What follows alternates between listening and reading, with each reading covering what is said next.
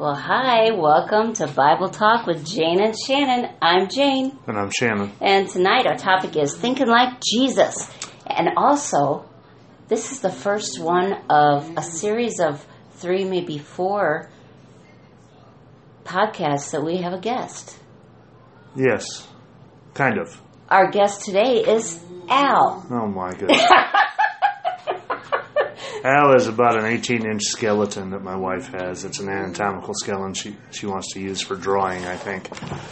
So, yes, we have a small skeleton on the table looking at us. Um, And look, harsh. But in the future, the uh, other ones coming will up, be we will have a couple uh, Alive guests people. that will be staying with us at the time that we will do these podcasts, and we'll bring them on as well. So Yep, they don't know it yet, but they- Today we are going into 1 Peter 4. Yes, thinking like Jesus.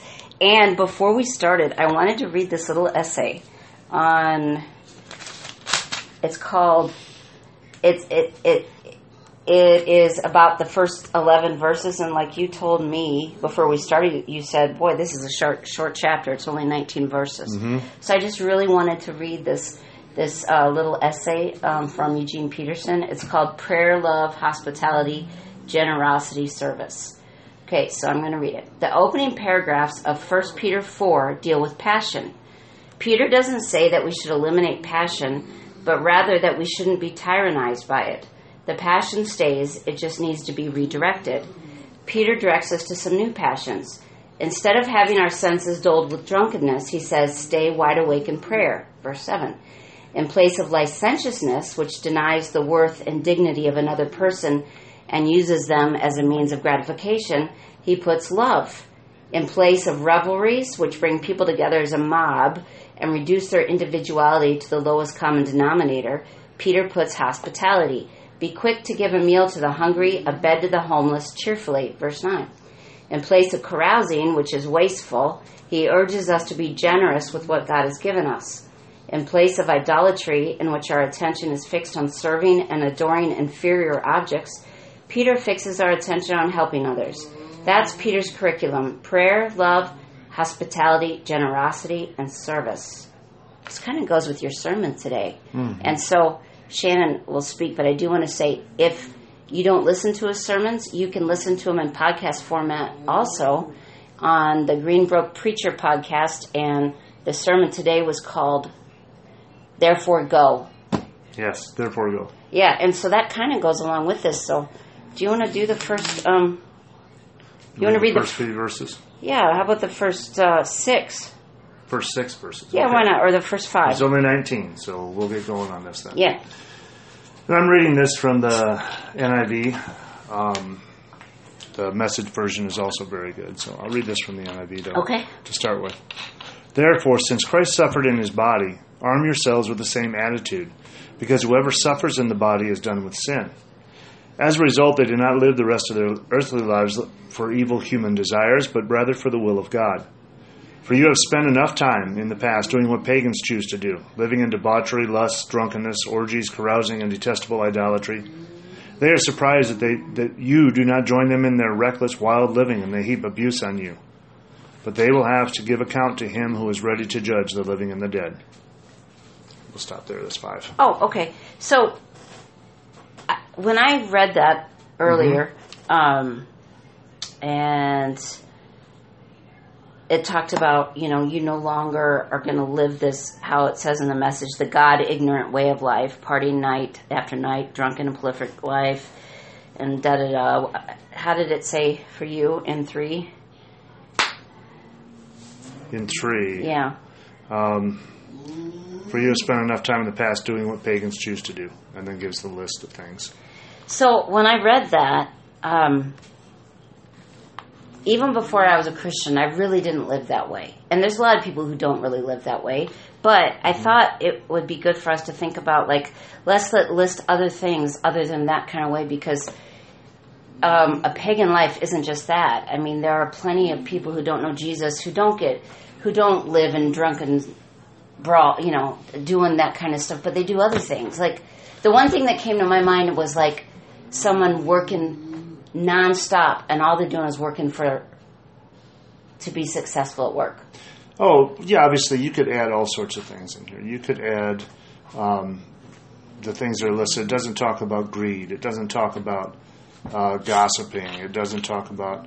But basically, what he's talking about here, I think, if we look through the list that I read here, Yeah. um, he's talking about the body. Oh, that's true. That's what I just read. It's Those talking are about the physical passions. things that you do with your body. Yeah. So either you're physically um, willing to sacrifice your body for Christ. For In other words, let that stuff go, Right. or you're focused on your body and not on Christ, And so you're actually live by animal instinct or you live by godly instinct. or worldly view or godly view. Well, I, Yes. I think the worldly view really, and it's what's, excuse me, I'm, re- I'm drinking some seltzer water at the moment. It's making me burp.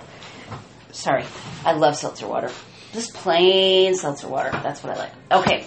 So, um, you know, I think the, the world and society, at least now the one we live in, it really, the, the messages we get encourage people to live by instinct, like animal instinct, like if you feel, if you feel lust, lustfully, go after that lust. I mean, satisfy your whims. Satisfy I don't your, know necessarily if I would say animal instincts as much as um, self-indulgent impulse. Okay, well, I Whatever- self-indulgence, yes. Whatever impulse you have, go Oh. with it, and that's That's what you talked about today. that's what things like um, marketing is gained for, is, is meant Self-indulgence. for. It's meant for Yeah. self-indulgence and for impulsive stuff. Mm-hmm. Don't think about it, just do it. Matter of fact, Nike put that as their motto: just do it.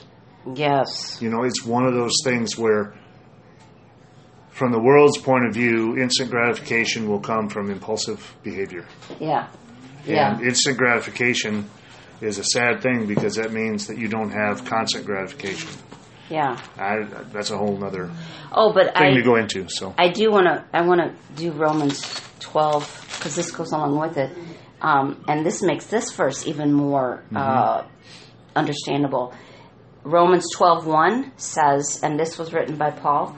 Oh, First Peter, of course, was written by Peter. So this is Paul. And as you see, all Scripture kind of complements each other, even though it's two different guys. I mean, ah, Scripture is so well, it's God's word. And okay, Romans 12:1 says, "I urge you therefore, brethren, by the mercies of God, to present your bodies a living and holy sacrifice acceptable to God, which is your spiritual service of worship." So that's what it means. You don't have a self-indulgent lifestyle. You live for Christ. Mm-hmm. So if you say self-indulgent, what would be the other one? Self-indulgent versus self-sacrificing. self-sacrificing. and that's really what what's being communicated Yeah, here. is you're We right. talk since Jesus sacrificed his body um, Our bodies for the purpose for the purpose of our salvation. We are called also to, to do that. Matthew sixteen twenty four says, you know, Jesus said to the disciples, "If anyone desires to come after me, then he then let him deny himself, take up his cross, and follow me." So what Jesus did was deny uh, the power that he had, to deny the ability that he had, and sacrificed willingly. Um, even though it was not necessary for him, it was necessary for us. So that's why he sacrificed. he really sacrificed a whole lot more than we ever can, really, Yeah, to an extent, yes. Um, because he's God too. right, So- because he, he he gave up perfection for us. But on the other hand, um, there are those that will be brutalized and tortured in his name, and he realizes that. yeah, And Peter realized that, I think, when he was reading this. And we have to remember that most of this was probably written while Peter was already being persecuted, already Yeah. being challenged because of the Word of God. right. So, and eventually he is crucified and, and killed in the same way. Does Nero to- kill to? God, yes. yeah, So when we talk about um, these things that, that Peter is talking about here, when he says, "Since Christ suffered in the body, arm yourself with the same attitude." In other words, Christ did not consider um, any of these earthly desires and lusts for his body to be important. He didn't Yeah. even consider preserving the body to be important over anything else. It was our salvation was more important to him than his body because he had outs. He was given outs. Um, Pilate even asked him, Yeah, you know. he gave him out. He was- gave he gave him trying, way out, and he yeah. said no. So, whoever suffers in the body is done with sin, is what it says here. So, he's not saying it's easy no. to let go of the things of the body, but it's necessary, and because it says we need to arm ourselves with the same attitude. So, even if you're not being physically persecuted, you need to have the attitude of this is what is important and focused. I do want to say, uh, mind of Christ. sometimes people kind of read, think, hear that kind of message, and they they kind of flip it up on its head and really do the same thing when they like. Uh, well, the monks used to do hair shirts and sleeping on nails. I mean, Yes. long. self-flagellation, all Yeah, those kind of things. but that's really just focused on the body again. well, and that's that's focused. Uh, it's using physical depredation to try and focus your mind, and I don't think that's what Jesus had No, in mind. that's not what he had in did. mind. So I, we cannot recreate that by doing it to our own bodies. No. we cannot recreate um, suffering for Christ by suffering by doing it to ourselves. I That's wanted, contrary to the Bible, actually. I wanted to read. This is from my New American Standard, uh, the introduction to First Peter. It says first, it says this letter from Peter was probably sent from Rome to Christians in Asia Minor between AD 62 and 69. There's a remarkable affin- affinity of thought between this letter and the epistle of Paul to the Romans, and the anonymous epistle to the Hebrews. Probably both letters were available to Peter in Rome. But then it says here, um, now the wrath of the demented Emperor Nero was about to explode in Rome at the expense of the church. Therefore, the Apostle Peter tried to prepare the church in Asia Minor for imminent disaster in these eastern provinces where oppression would undoubtedly spread from its source in Rome. In the spirit of a faithful shepherd and bishop of souls, Peter sent this pastoral letter to confirm his flock in the comforting hope of the Spirit's coming. Being rooted in the passions of Christ, they are to, to abstain from the passions of the flesh. If they find themselves in a hostile society, their suffering for righteousness' sake will actually be a blessing. I just thought that was really just like what you said.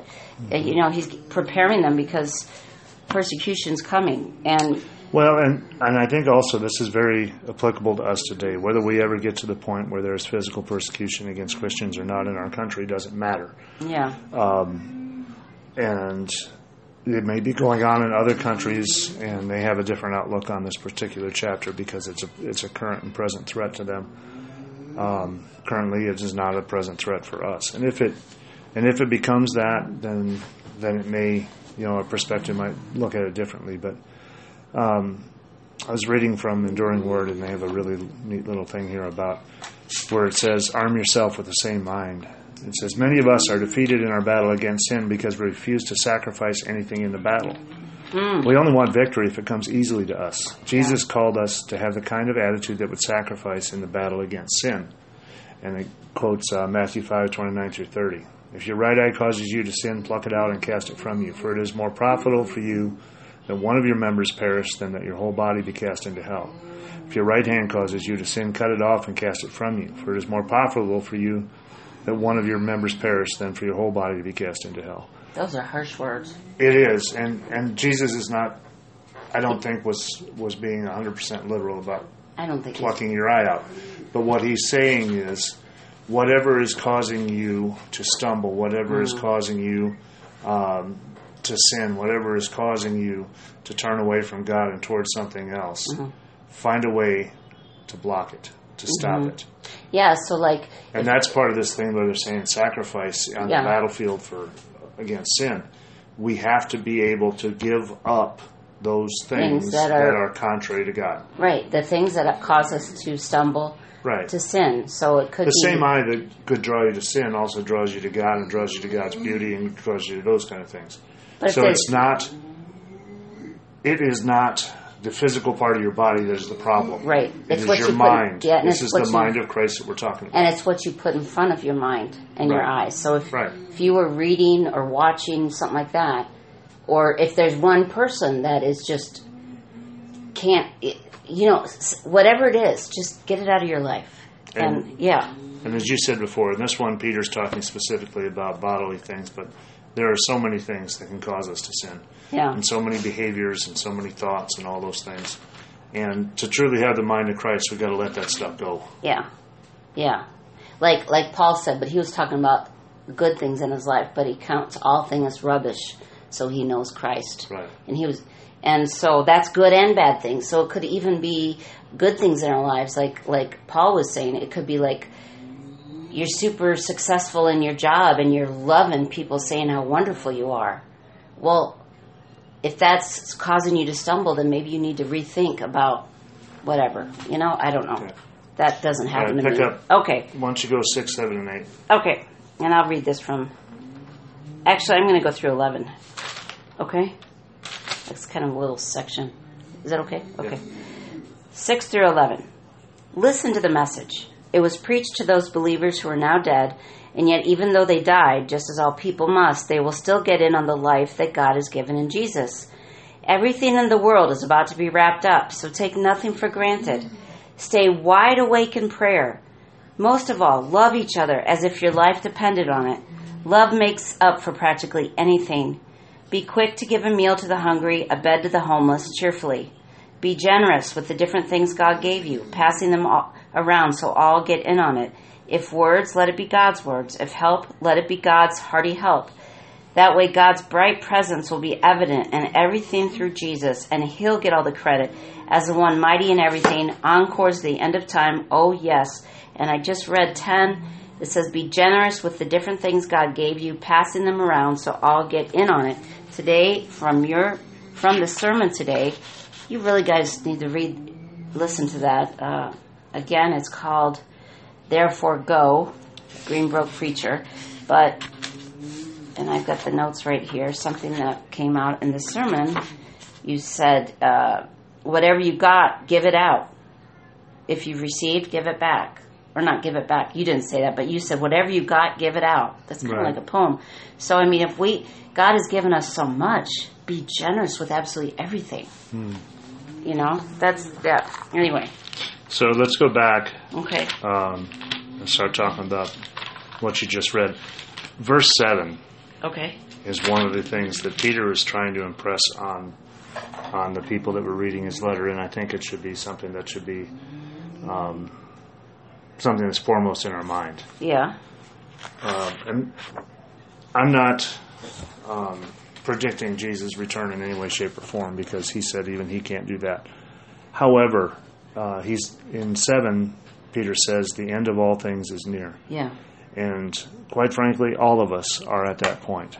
Whether it's because Jesus returns or because this life is so fleeting or because we are so fragile as human beings that the end could be Any tomorrow, a car accident, something fall on you, a heart attack, whatever. And he says, therefore, be alert and sober of sober mind. And Jesus talked about this too um, with his parable of the, of the virgins and the parable of, of of the servants. the servants being being ready Yeah. to give an account. And that's why in the earlier parts, when he was reading, uh, when we read about four, it says they are surprised. This is talking about the rest of the world. They are surprised if you do not join them in their reckless, wild living, and they heap abuse on you. But they will have to give account for him to him, is Yeah. ready to judge the living and the dead. So the time will come when we will all stand before God.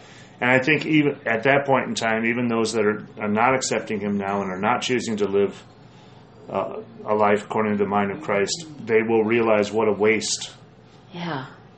all of that was. Oh. Yeah. And if they are not saved, that waste that all of that was will be blatantly obvious to them and they'll understand it. yeah. I And do. if you are saved, that waste will still be there, but God's grace will cover it. yeah, I do like um, how the message says in seven at the end, "Stay wide awake in prayer," and like the NASB says, "Sober spirit for the purpose of prayer." But I, I like the "Stay wide awake in prayer." I mean, you're alert. Be alert. Hmm. Right. Pray. This one says, be alert and of sober mind. Yeah. And I kind of like that too. Yeah, I do like Take that. it seriously. Yeah. And that's, I think that's what Peter is, is putting across here is that this has to be taken seriously because it could be a minute from now.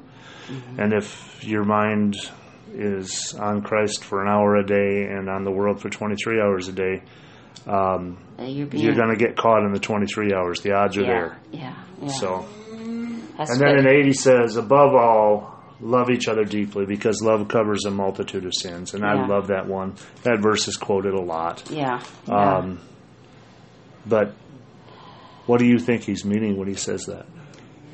I think if well, I I think of like we as parents. This is just my example. If if my daughter Cheyenne, if she does something like sometimes she can you know how people do they they're stressed so they react really fast and they might say some words and then she'll always come back and say i'm sorry i said that. And i it's like i knew she was stressed. It didn't bother me whatsoever. It's because i love her and i know she loves me. I think if you have that love that base that when when because we do say wrong things or or whatever or we forget sometimes or you know we humans are fragile forgetful creatures. So when we do wrong to someone if you are really loving each other it'll be a whole lot easier to let it go. And i think that's the thing with church families. That's why the church needs to be a, a close family because too often now if you go into a church and you get offended a person gets offended they'll just leave. But that's because they don't have roots of love in that church. It's a whole lot hard. You, you won't want to leave if so and so you got they said something horrible to you but you know who they really are that they really love you you're more likely to work that out but if if you're just there if you're if you're not sharing yourself you know Right. that's what i think I think there's a, I think this call to love one another is important, and I think it's, it's also part of this um, urgency. We should live a life of urgency. yeah Like I said alert and sober minded, but also understanding this. I was blessed this last week to, to go with my daughter and my grandson to meet his great grandparents and great uncles and great aunts and second cousins, I guess you'd say. I don't Yeah. know, all sorts of family that he had not had the opportunity to meet yet, little guy. And okay he's not yet two so yeah, he's under two years yeah old so but it's a it's a long trip. We don't make it very often, but we did this time, and it was such a blessing to me. And today, um, when I came into church, one of our um, seasoned members, our older older people in the church, she came up. She has such a such a peaceful spirit, and she said, "Oh, that is such a blessing because you never know yeah you if you will ever see them again." yeah Every time you see someone, you have to celebrate it because that might be the last time you see someone you love. And I, I Yeah. took that took that to heart. I thought that was a beautiful sentiment to have. Not that I think that it could happen tomorrow. I mean, there's no predictors here. When if if we always if we knew exactly the day that someone we were going to lose someone, we would make sure that we spent the time to tell them how much we love them and to share with them. And since we don't know that day, just we can either time. be blind to it or we can we can focus on that and that love. I do want to mention because what you said there, um, when the verse said, um, "Be sober-minded and pray" and all that, it doesn't mean we're gloom and doom, and it No. doesn't mean you're you're you're solemn. It means you you revel in in life and you enjoy every single moment because you know it could be your last with with your family, and you and you just appreciate it, and you are grateful. I, I agree with that, but I also think it means that we should be we should be mindful in our choices. That's true. That that, that should be an that, intellectual. That too. it should be an intellectual decision. It should come from your own mind. This is what I'm going to focus on. We're this intentional. is what's important. Yeah. Intentional. Yeah. Yes. Intentional. Do you want to read the last twelve through nineteen? Okay. Twelve through nineteen. Yep. So here Peter is talking about what might be coming again. Right. We mentioned this already before. And I do want to say that that introduction I read, it would just be like us now. We kind of know the rumblings that are going to happen before they happen if we're alert and watching. And so he must have been getting, they must have all been getting signs and getting a little more nervous about it. So go ahead. Dear friends, do not be surprised at the fiery ordeal that has come on you to test you, as though something strange were happening to you, but rejoice inasmuch as you participate in the sufferings of Christ, so that you may be overjoyed when his glory is revealed. You are insulted because of the name of Christ, you are blessed, for the Spirit of glory and of God rests on you. If you suffer, it should be not as a murderer or a thief or any other kind of criminal, or even as a meddler. However, if you suffer as a Christian, do not be ashamed, but praise God that you bear that name. Mm. For it is time for judgment to begin with God's household. And if it begins with us, what will the outcome be for those who do not obey the gospel of God? Mm-hmm. And if it is hard for the righteous to be saved, what will become of the ungodly and the sinner? He's, he's quoting uh, Proverbs there, 1131. Mm-hmm. So then those who suffer according to God's will should commit themselves to their faithful Creator and continue to do good. Mm. That's the end of the chapter there. Mm. Um, continue to do good. That's really good. I like how he says, don't be surprised by this. And that should be obvious to us. We are following someone who was beaten and whipped and falsely accused and falsely condemned and crucified, uh, called a criminal, an outlaw, all sorts of things in, uh, unjustly. All those things happened. And if we're following that, should we not expect to be looked at and treated the same way he was. Mm-hmm. Um, there's that old saying, and I like it. If it, if it was against the law to be a, a Christian, would you, would there be enough evidence to convict you? Oh, I hope so. Are you truly following Christ? And if so, um, there shouldn't be any doubt about who you are or what you are. And he said, rejoice in that. Rejoice yeah. in the fact that you're you're worthy of of being the way Christ is. And However, he says, of course, if you're if you suffer because you're a murderer or a thief or a criminal, well, that's not what he's talking about. He's talking about right. doing this from a, from a, a point of innocence. But he also says, or even as a meddler. I love oh, that. Yeah, me too. I even just... as a meddler. So, yeah, obviously, everybody would agree that if you are a criminal, if you are a murderer, if you are a thief, there is a punishment that is, is necessary and righteous that you should receive for that. But then he throws in the meddler. Oh, oh wait a minute. Now, wait a minute. I can say, oh, I've never murdered anybody, or I'm not a thief. Oh, parents. Not really a criminal. And then he says, or even as a meddler. So if you're suffering because you meddle in things, that's not from God that's not that's not to glorify God. Glorifying God is to have the mind of Christ and be just and be unjustly persecuted for that purpose. Yes. And I would say mothers of adult children, listen to that because we we moms, I don't know, I can't speak for the fathers, but I know a lot of moms of adult kids really want to fix their situations and want to tell them who to marry. And you know, one of the best things about this podcast is I can make her replay it and listen to what she just said. It's awesome. I wanted to say uh, I, I, found the verse I was looking for, mm-hmm. and um, this is Peter and John, and it's in Acts mm-hmm. four, and it's four thirteen. Now, as they observed the confidence of Peter and John, they were just um, arrested, mm-hmm. and they're releasing them now. So now, as they observed the confidence of Peter and John, and understood that they were uneducated and untrained men they were marveling and began to recognize them as having been with Jesus. That's what I want people. I want. She's she's been with Jesus.